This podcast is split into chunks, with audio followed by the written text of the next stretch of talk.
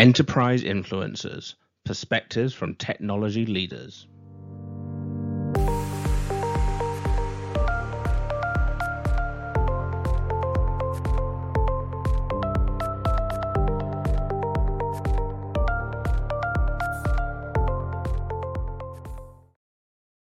Hello and welcome to Enterprise Influencers, the podcast that speaks to leaders in the technology space and get their perspectives on a variety of topics.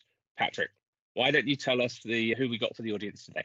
Yeah, absolutely. Hey, Giles. So today I'm really excited. I've been looking forward to this this episode for some time now. We're going to be talking about the big, wild, hairy world of AI, and specifically about Chat GPT and Chat GPT like models and LLMs in the enterprise. And to help us do that, we've got actually our first Silicon Valley CEO certified, uh, Alex Babin of Zero Systems, and he's gonna he's an expert in this area, and he's gonna help us talk through this. So, Alex, why don't you tell us a little bit about yourself, about Zero Systems, and how you got into this space? Absolutely. Giles, Patrick, thank you for having me here. It's a real pleasure and honor. Interestingly, we've been into AI space even before it became such a hot topic, right? People woke up in November 2022. Some of the people realized immediately the world has changed. Some realized it later. Some still living under the rock. So that's going to be a surprise but I don't think there's anyone who haven't heard of ChatGPT and things like that. We've been working on our AI system and our AI engine called Hercules for quite some time, over five years now. I wouldn't say we we predicted what's going to be happening, but we knew something is happening. So we got into that long time ago when we decided to that every knowledge worker requires and will need a copilot and AI uh, driven copilot. By copilot, people will need to work on things that they like doing instead of working on things that they have to spend time on. And if, if you can imagine at the very beginning when the company just been formed and we were forming the idea of what Zero would be doing, we I still remember that vividly. We had a whiteboard in our office. It was like almost garage style office here in Los Gatos in Silicon Valley. We had a whiteboard, and my co-founder drew two circles overlapping, like a Venn diagram. And on one circle, it was like what people like doing, and the second circle was what people are good at. And in the middle, where the circles overlapping, it was written, "Everyone is genius." And specifically that point, overlapping circles, what I'm good at and what I like doing, everyone is genius. The problem is that people have to do all this other stuff they don't like or not good at. And the idea was, why don't we make people focus on what they like doing and they're good at and leave everything else to machines? And that's how the initial idea was formed. And of course, then we started looking at how to do that, what to do. And of course, the answer was AI and uh, many iterations since then and uh, the engine and training the engine and having LMs trained and so on and so forth we realized that enterprise would be the first step for ai to get maximum value to because that's where we're all in right we're working with the things that we have to and producing less than we should be producing especially for knowledge workers that's how it all started Wow. As someone that works in the enterprise, I like I relate to so much of what you just said. Like I'm there's a lot of stuff that I'm I'm okay at.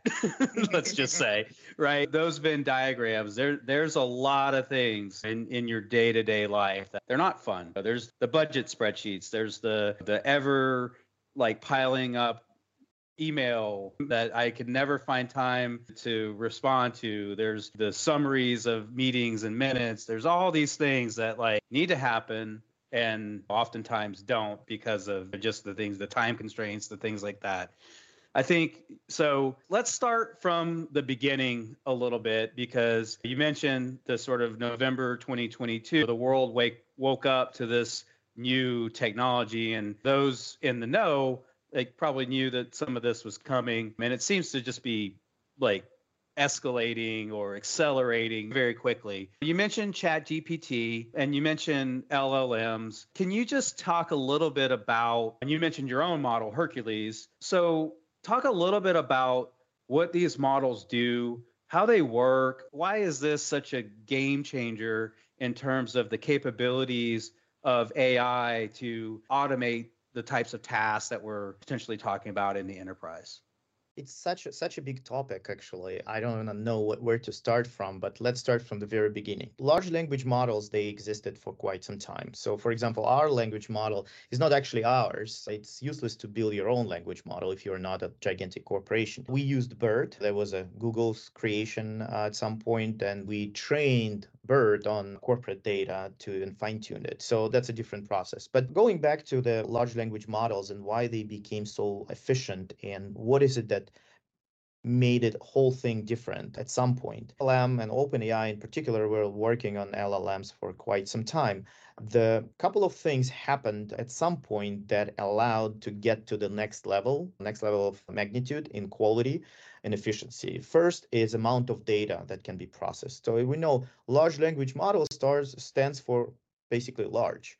And in case of uh, OpenAI's GPT model, starting with number two, three, 3.5, and now four, they basically trained it on the whole internet corpus. Right. So it's gigantic amount of data. It's accumulation of all the knowledge of uh, humankind.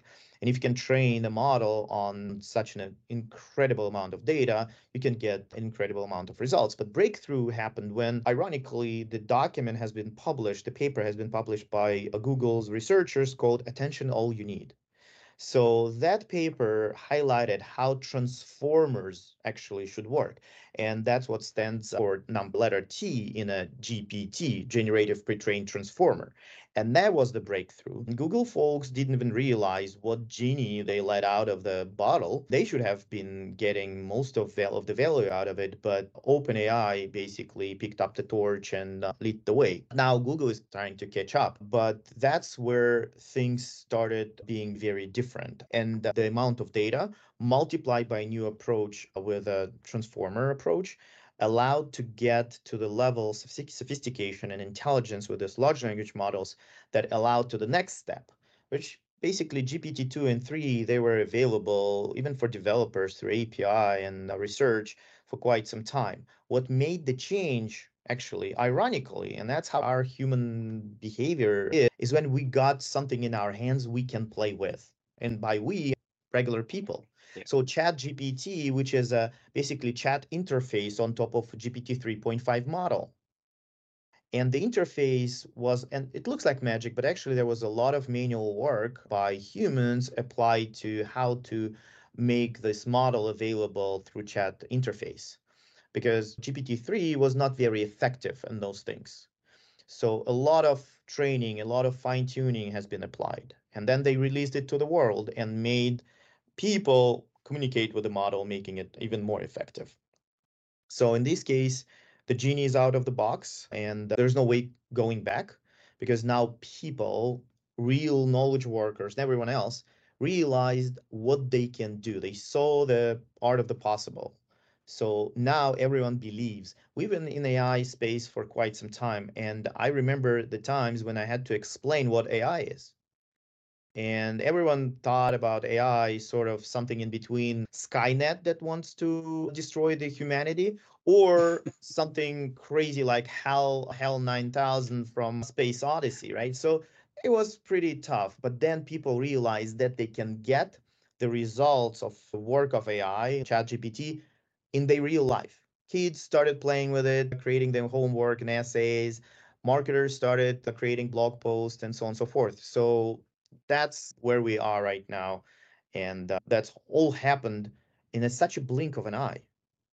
Yeah, absolutely. Just like four months ago. And I guess the thing that strikes me is yeah, so as soon as it was released, you started to see all these creative uses of it, maybe even things that the creators didn't even anticipate. So now I can maybe write a enterprise influencers podcast summary in the style of a Snoop Dogg rap or as a haiku, right? But I guess like the the technology is uh, completely it's an interesting approach because it's trying to communicate with us in almost very real like human like qualities to the the artifacts that it produces. And of course, it opens up a bunch of potential legal considerations around copyrights and if you're using it for your homework or is it plagiarism and things like that. Yeah, even more than that, there are much more uh, serious concerns and ethical concerns in there. For example, when OpenAI published the, the protocols, how they were training GPT-4,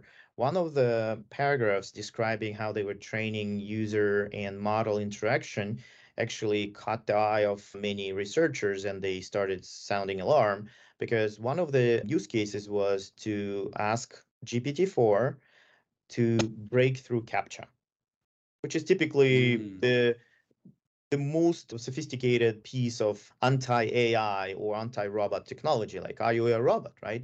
Highlight this components of the picture that has the crossing, street right. crossing, or something like this, or airplane.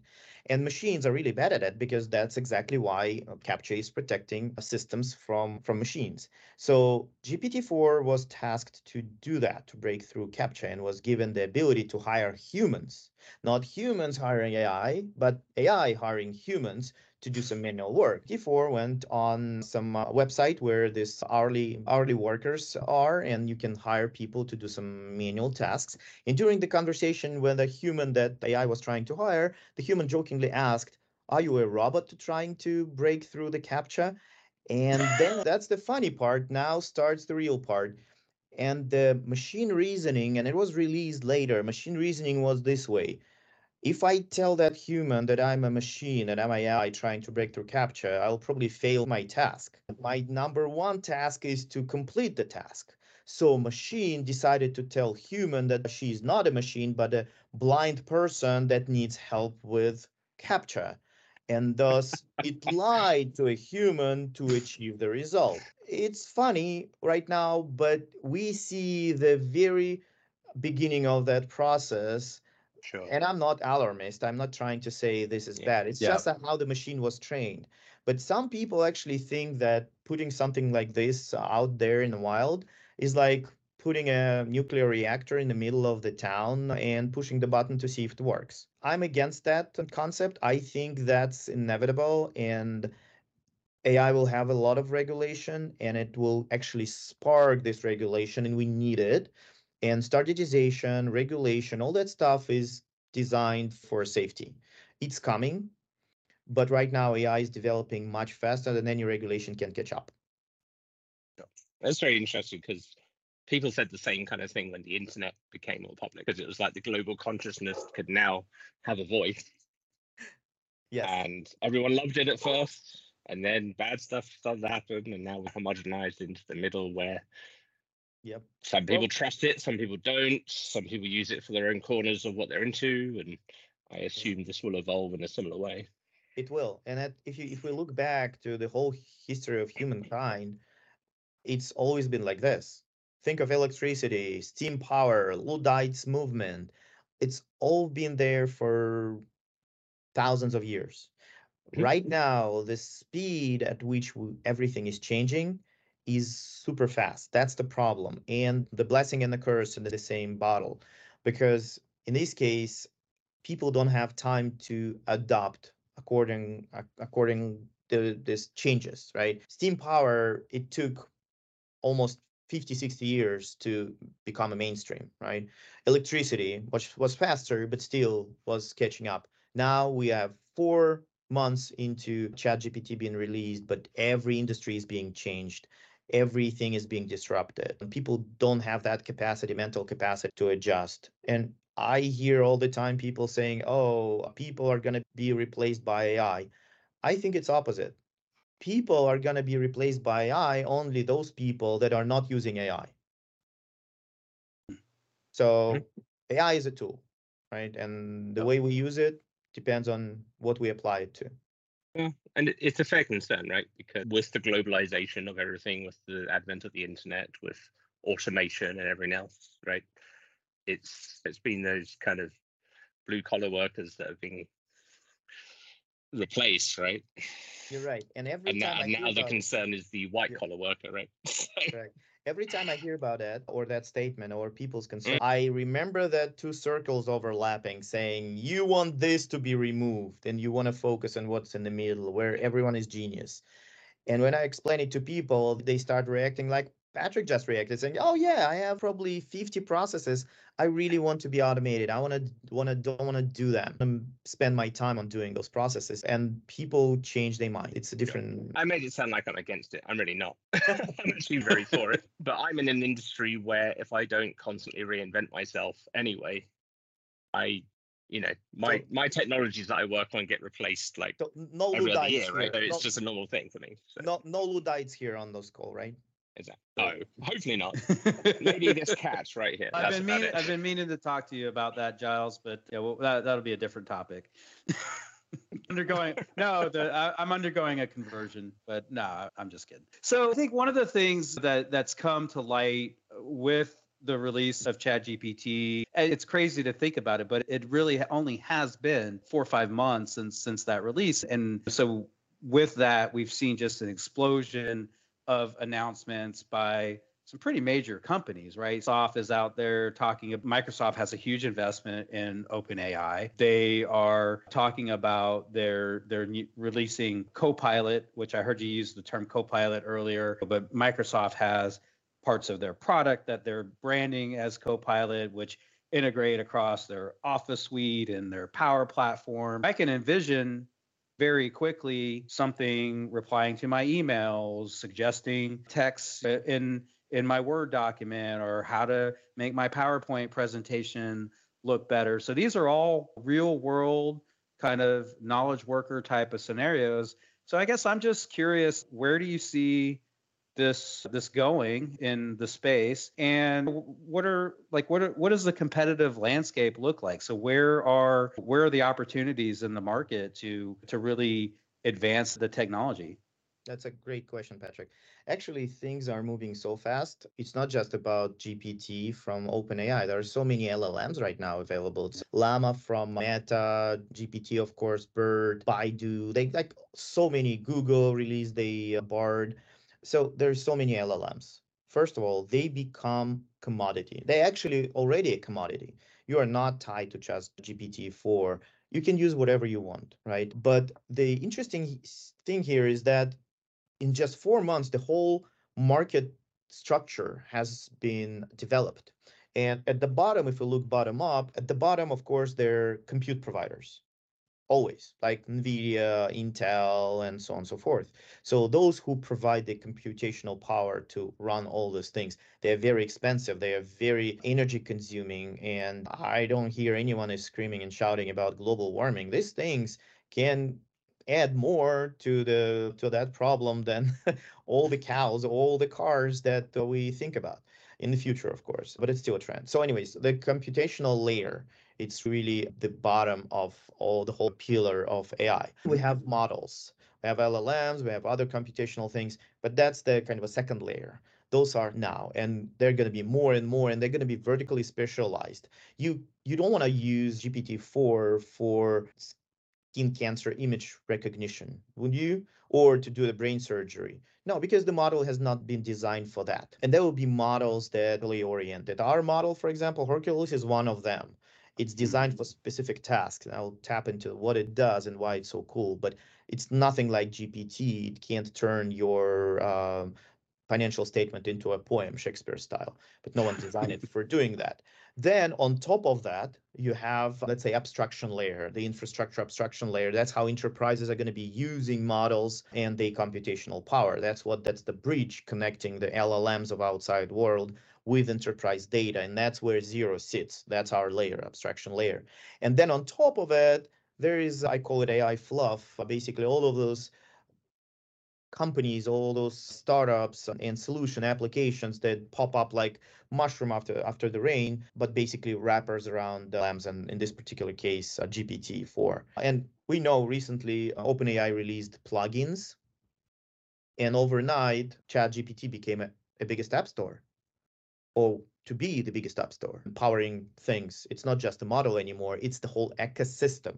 And actually for the ecosystem, it's great because a lot of a, a, lot of problems around the large language models right now, it's such a cool technology. It's an amazing technology. But what are the real use cases? We're still at the very early stage of discovering what are those use cases we can apply these technologies to, especially for enterprises. We are not talking about generating cat riding a bicycle on the moon type of images, right? With Midjourney.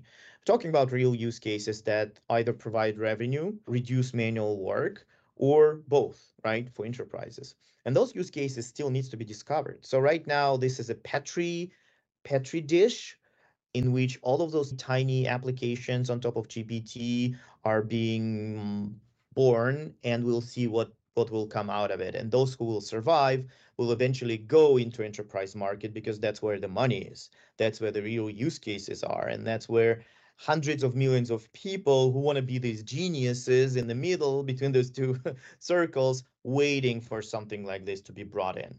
And we see ourselves exactly as that bridge between the corporate data and the outside world of LLMs and how it can be brought in. Because right now we know that an enterprise is a huge moat between the outside AI things and the inside corporate data. It's very sensitive and no one in his own her mind would send this corporate data outside to OpenAI to be processed. So Microsoft though gives an interesting flavor into this. You of course saw this Copilot thing. And a lot of people think about this as a top layer saying, oh, my emails are going to be auto generated for me, or I can ask Microsoft PowerPoint to create a presentation for me. It's an amazing applications, right? Those are real use cases, small use cases. But what people sometimes don't realize what Microsoft changed and what they're bringing into the in the enterprise environment is ability to work across applications without API. So basically, when you talk to an application, you give it a prompt. You're saying, hey, I want you to do this. Instead of sending an API call, which is like old school software would do. And in this case, API calls, they are very limited in what they, you can describe it with and what you want it to do. But with a prompt to automation kind of a concept or prompt to application, the possibilities of other AI systems to communicate within a Microsoft environment and Microsoft applications become enormous. That gives possibilities to create a chain of applications communicating between themselves or getting prompts as APIs between themselves. So all of that combined provides enterprises with unlimited possibilities to automate things, enhance processes, get insights, and get the work done. That's a it's amazing achievement. There's just a tremendous amount to to unpack from all that, and so like I'm and I've got a huge smile on my face because it's a it's just a, such an exciting vision for how AI can really change things and be very impactful in the enterprise, but it's also completely overwhelming at the same time. Five years in five days, right, Patrick? That's what we discussed. Yeah, that's how it, it feels.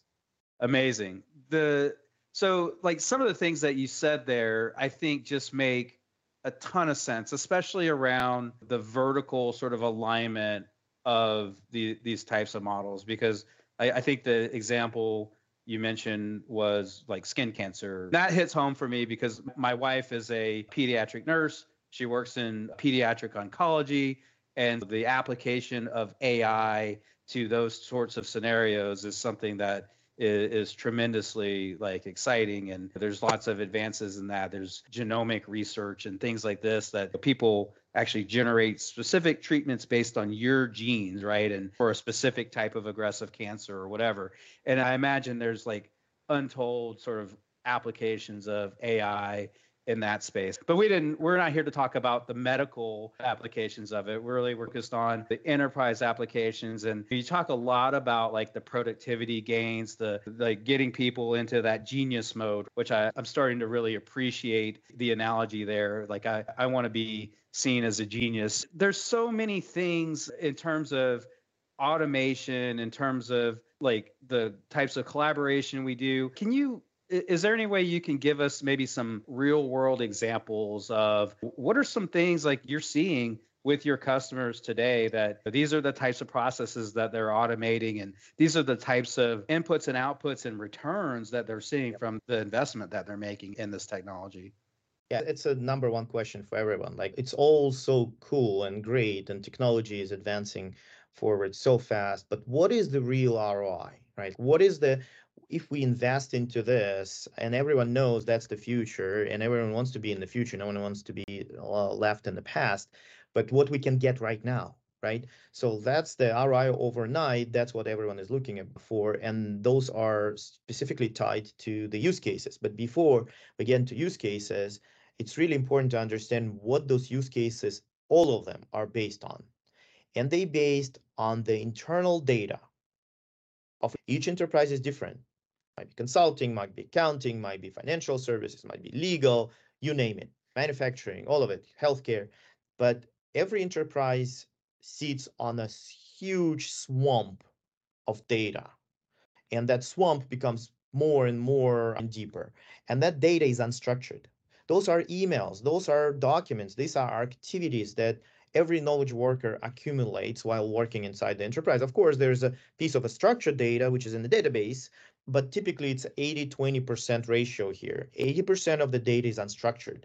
And in this unstructured data, the most valuable insights, the most valuable portion of knowledge is being locked. So in order to basically do understand what the real business use case might be, what it can, what AI can help people with, we need to understand what is locked inside inside this data. And before it becomes structured, before AI actually processes it, makes it structured to feed into other models who would actually do the automation itself. So it's a multi-step process. It's not okay, mm-hmm. I have a magic wand and I wave it and I have the process automated. It doesn't work this way. It's uh, AI helping AI to actually help AI to get things done. So it's multi-step process. Otherwise, you just uh, use the magic wand and instead of what you do you want it to do, you'll turn something into a frog, which in enterprise case might be data breach or something wrong happening. And that's what we at Zero have been focusing for quite some time we are getting with our that's what I was talking about. Hercules, our engine, prepares that data and unlocks those use cases. And I'll give you examples. So, for example, let's say you mentioned that before. You don't like doing your emails. No one likes. Emails are piling up in your inbox. You need to reply, you need to find information, and so on and so forth. But in this case, AI can actually work as your co pilot to help you with your emails prioritize them, summarizing them, unlocking the insights from the emails, making sure you don't miss the deadline. Or if you are simple example and we have one of the modules doing exactly that for enterprises let's say you're writing an email to your to your client let's say it's john smith and you attach a document and let's say it's a very sensitive document like cash flow or p&l report and you hit the send button, then you immediately realize that was wrong John you sent it to. Like happened to every one of us, right? It's like such a common mistake. But if AI is working in the background and labeling every single piece of your data, it can see that the sender you're sending this document to and the document itself are from different project, though there might be John Smith in one, for one client and John Smith in another client but those are different people and you're just going to expose the sensitive data. So AI Copilot can stop you from doing it, actually does that, saying, wait a second, wrong John. A very tiny example, but if you multiply it by hundreds and hundreds of use cases, you get a next level of productivity and a lower level of potential mistakes made. Another example, you got an email from someone, one of your colleagues asking for a report, a status report on particular case or a project you're working on. Typically what people do, they go to specific systems, they find the information, combine it together, put it into Word document, and then spend four four hours, whatever number of hours it is, compiling the report, right? Now machine can do it in a millisecond because it knows what you're doing, it knows where the data is, and it learns from your previously written reports knowing what you want to do. So in this case, you get 95% of the work done. And here is your draft report with all the actual data. And now you can fine tune it a bit, change a couple of words, and send it to someone who requested it. It will mimic the way you create the report so it doesn't sound like Shakespeare. So in this case, that's how machines can help you in everyday tasks. And the problem right now, some of the companies are falling into, they try to build the spaceship, finding the big problems they want to solve, but actually the most of the productivity gains locked in those smaller processes that needs to be unlocked because there's so many of those. And we can talk the whole day identifying those communication document creation summarization analysis reporting and so on and so forth.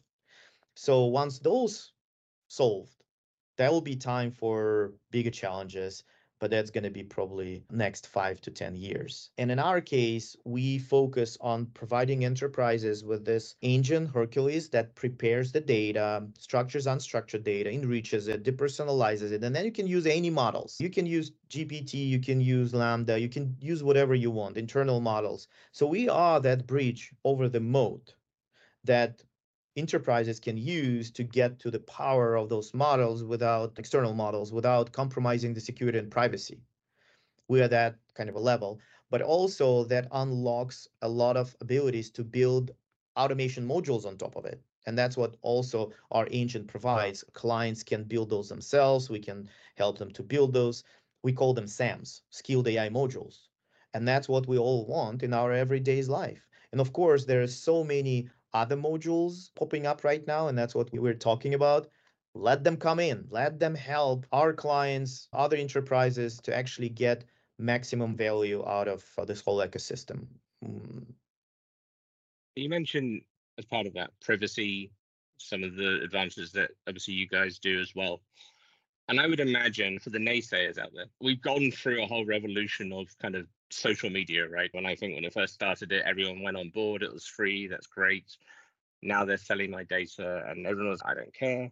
Now they do care. Now they really care. and I assume there are similar people concerned about centralized LLMs, these kind of chat GPTs grabbing all the data and then making their own assumptions about things or and and I know from my own experience of some of the early Microsoft stuff like the analytics looking at your email and things like that people wanted to anonymize the data and things like that what are the concerns really around data privacy specifically like accuracy as well because mm. it might get some truth but then it might make a determination that it's not yeah. Yeah. change its opinion and how can they be addressed so those are two biggest concerns right now that the organizations, enterprise clients have. Actually, three. Number one is the data, which we already discussed, the data, unstructured data, and how it can be turned into structure. Second is this uh, phenomenon of hallucination. If you have a large language model trained on internet scale, you can you will get internet scale biases. Yes. There's no way to avoid it. That's the fact. But enterprises, especially when attacking the processes or automating the processes that are really important and mission critical, they have to have assurance that it's going to be 100% accurate, not 60% accurate, not 70%, not even 90%. It should be 100% accurate. Imagine AI system generating a financial statement report and hallucinates the number. Instead of 2 billion in revenue, it says 1 billion in revenue, uh, whatever. I'm make, making things up. But it puts the wrong number in. And then that number is being migrating around other reports and other AI systems pick it up. And it, eventually it gets into the financial report of a public company. I'm just bringing up as example, but there is so many smaller examples that can basically grow into much bigger problems. So AI for enterprises should be 100% reliable. And it's not right now. So it's really important to get the source of truth and that's again the enterprise data itself. So there should be a system and that's what our engine also is doing. It's verifying and always traces back the data and parameters to the initial initial kind of a moment where it was the prompt was created. So basically verifying the output. So it's 100% reliable. And because we work with banks when financial institutions law firms and accounting firms these folks are absolutely adamant about the quality of AI, right? The output should be 100% reliable. So no space for hallucinations. And that's a big problem. This this second piece, actually, the first one you mentioned, Giles, is privacy, data mm-hmm. privacy. And again, enterprises they accumulate enormous amount of data and it's a very sensitive data if you feed it somewhere to to the outside company or a model and you say mr mr cto or ciso at this company please don't use our data. It's not going to happen this way of course but eventually you're giving up the most important thing you have inside your organization your data. And no chief security officer would allow that to happen. And in this case you basically separate it from the outside the power of outside models and you're you can use only what you have inside. Data preparation enrichment and depersonalization that what can help you use those models because they are great this, this gpt-4 is an amazing model for reasoning summarization translation why not to use it you can if you have the data prepared the right way. You're not sending everything there, but you use one model, much smaller model, to actually get your data prepared so you can send the right prompt with no sensitive data in it into a larger model outside, then get back the output and then retransform it back to what you want it to have. So those are specialized models. That's what Hercules is doing, right? So those things are going to be addressed. They are being addressed right now. They're going to be evolve, evolving It's going to be more effective more and more. We're just at the very beginning of this era of how enterprises can leverage those outside systems, the commodity LLMs, and they will eventually, and they are right now. I assume these small building blocks that we're talking about that aids in the accuracy, right? So if you do little small tasks, Correct. but it doesn't actually maybe send the email, but it just writes the email for you and asks you to verify Yes. before it sets sent, then at that point it can then determine what was correct and what was not Absolutely. to aid in the improved accuracy, correct? And also important, very important parameter here is human in the loop. So for example, when we deploy our automation modules and on top of Hercules for our enterprise clients, we always have a human in the loop component. It serves two ways. First, it gives people control over what AI has produced, building up trust. Because if you're in control, if you have to verify, it helps you build trust. And that's what we need to uh, users to have. On a second, it's reinforcement learning with human in the loop. So once if machine makes a mistake or there's slight changes needed, might not be a mistake, but user corrects it a bit, that creates extra layer of data never existed before. And that data is being used in that loop to fine tune models and work better and better. So, for example, if module writes an email for Patrick and Patrick corrects it saying, hey, that's how I want you to say that, machine will learn from it. Next time it will do it the way Patrick already suggested.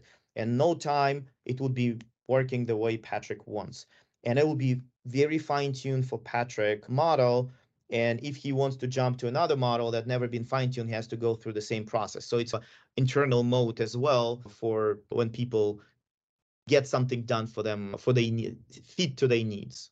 It's really powerful. And I imagine also there's some countries, like when we talk enterprise organizations, we're typically in many cases we're talking about global organizations, and there's parts of the globe that are less accepting of these technologies to maybe put it kindly. Countries like germany where monitoring of individual an individual's work is really strictly controlled and prohibited so where do these sorts of models fit into to that space? Is that are those seen as limitations? Are there ways to work with them to build the trust? It's really interesting question, and the real answer is we don't know yet, right? So this whole thing is moving so fast. No legislation can adapt to it this fast. Like literally, it takes much more time to you, probably guys seen what was happening with crypto, especially in the United States. Laws are being adopted and conversation being held for a long time. Still, no one knows what to do with it.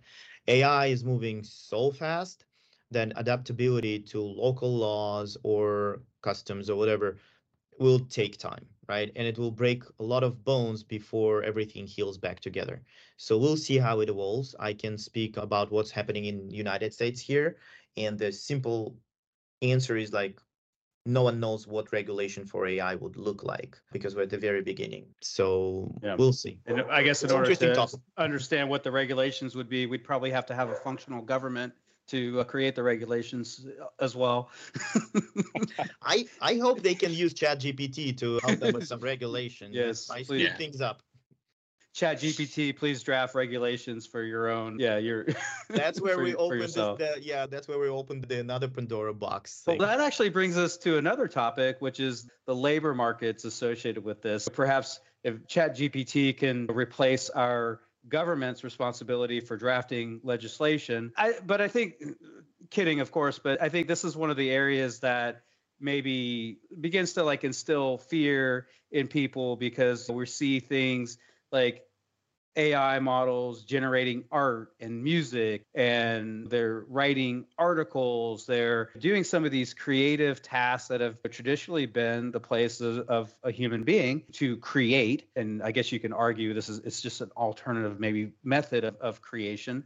Um, but now you're seeing ChatGPT or other AI, AI models that you can generate code, you can generate PowerShell scripts. You can using it to automate these types of tasks. And you know what traditionally maybe took a developer, a small team, an engineer to create. Now you can do with literally maybe like a few sentences. So where does that leave us in terms of the labor markets, the job creation, and the general sort of consensus on like where does this land the white collar knowledge worker in the future? Are we you know, are we going to be in the soup line or are we going to be training our robot uh, replacements?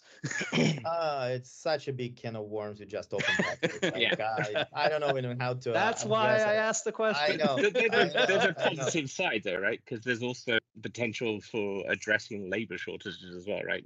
There's a double-edged sword on this, on this all the time. Exactly, Giles. About five years ago, there was a report. I remember it was McKinsey or Korn Ferry, and they stated that with the type of transformation that we go through and becoming more of a knowledge economy rather than manufacturing economy, we will have by 2030, we'll have 85 million shortage a deficit of knowledge workers 85 million. And that those are going to be very it's not a, such a big number in a scale of the planet but actually was united states and uk canada and and europe. So it's pretty big actually shortage. Yeah. and that would result in about 8.5 trillion dollars worth of unrealized revenue. So that was prediction. And the way to solve it of course with ai like you can't replicate replicate knowledge of knowledge workers or experience. You can't copy paste people. It's technically impossible. So in this case, basically providing people to do more with less, the existing knowledge workers, provide them tools to provide more work. That's the way to address that the labor shortage because it's inevitable. It just will change. Some stuff that people were actually spending a lot of time on will go away and they'll be focusing on important stuff. So AI can suggest you if you're a marketer, it can suggest you some parameters of a marketing campaign. It can even create you some of uh, like some of the images, and but someone still needs to tell AI what to do. So I would say we went from the labor economy, physical labor economy to knowledge economy. Now we're going into imagination economy because a person with a minimal imagination will not be able to tell AI on a high level what what this person wants from AI to do. And the people who will be able to talk to AI the right way will be the most paid professionals. It's really critical and important because if you can't explain what you want, you will not get it. Or if you're explaining it the wrong way or lousy way, you'll get the lousy results. So the way we work will change, but not what we do. And I don't believe that AI will make, I would say, entry level positions to work 100x more effective or better. It will be just 100x faster, but the result's going to be the same uh, mid level or entry level. So super professionals will provide the same level of quality of the output, but just faster. The same will happen to the mid-level and entry-level positions. So there are so many flavors in this problem. And I do believe that AI will not replace people. It will replace only the people who are not using AI. If you're not using AI, you're not competitive. You can't be competitive with someone who is doing the same work 100 times faster. It's like electricity and horsepower. So in short, don't panic. Uh, do you get involved? yeah, panic is yeah. never helpful. Start, let's start with that. Panic, panic is the worst strategy ever. What we need to do is basically see where the applications, but on the other hand, I don't want to downplay the importance of or changes that this whole thing will have on a society. It will change things because of the speed of development. That's how fast it is, right? Marc Andreessen many years ago said, software is eating the world. It was true because software was getting into the industries that were not traditionally for software, but still software was eating the world. Now AI is eating the software that, that ate the world. So that's how it turned out. And you're exactly right in that because like everything you've talked about today, there there have been parallels in enterprise technology for years, right? There's we went from C style coding to then .NET to you know Power Platform. So there all along the way, there's always been this sort of democratization of technology for the masses. And I think that what I'm seeing here is like AI is just a next evolution of that. It's the democratization so that now everything's just going to be faster, everything's going to be bigger, faster, better, more all at the same time or something along those lines. So yeah, it's it's extremely interesting. It's it's obviously a hot topic among the industry. Really cool stuff. I think Giles, I believe we are probably getting towards the end of our time here with Alex. Yeah. Alex, I would love to give you just an opportunity talk a little bit about Zero Systems, how people can get in touch with you if they want to reach out and learn more about this fascinating topic, if they want to reach out to you to to for a demo to talk about how it might impact their business. Let the folks know on Enterprise Influencers podcast how they can get a hold of you and you know where to where to hit you up. Thank you, Patrick. Yes, so zerosystems.com, that's the way to reach out to us. You can also see some use cases there and what we do for enterprises, our clients. And if if you're an enterprise that is interested in bringing in AI inside the security perimeter rather than the other way around, uh, and you have you are working in regulated industries or you just don't want to send the data outside but you still want to leverage the power of large language models and other ai technologies that's what we do with our uh, with the help of our hercules engine we just got a cool vendor from gartner just for doing that and being kind of this abstract layer, an infrastructure layer for enterprises when they work with the data and bringing in AI. That's what we help our clients with. We work with Fortune 1000 primarily, but there are other clients as well. But that's that's what we do, and that's how we help our clients. Amazing. And Alex, I did warn you before we before the broadcast. It is time for your your fun fact. What fun fact would you like to share with the enterprise influencers audience?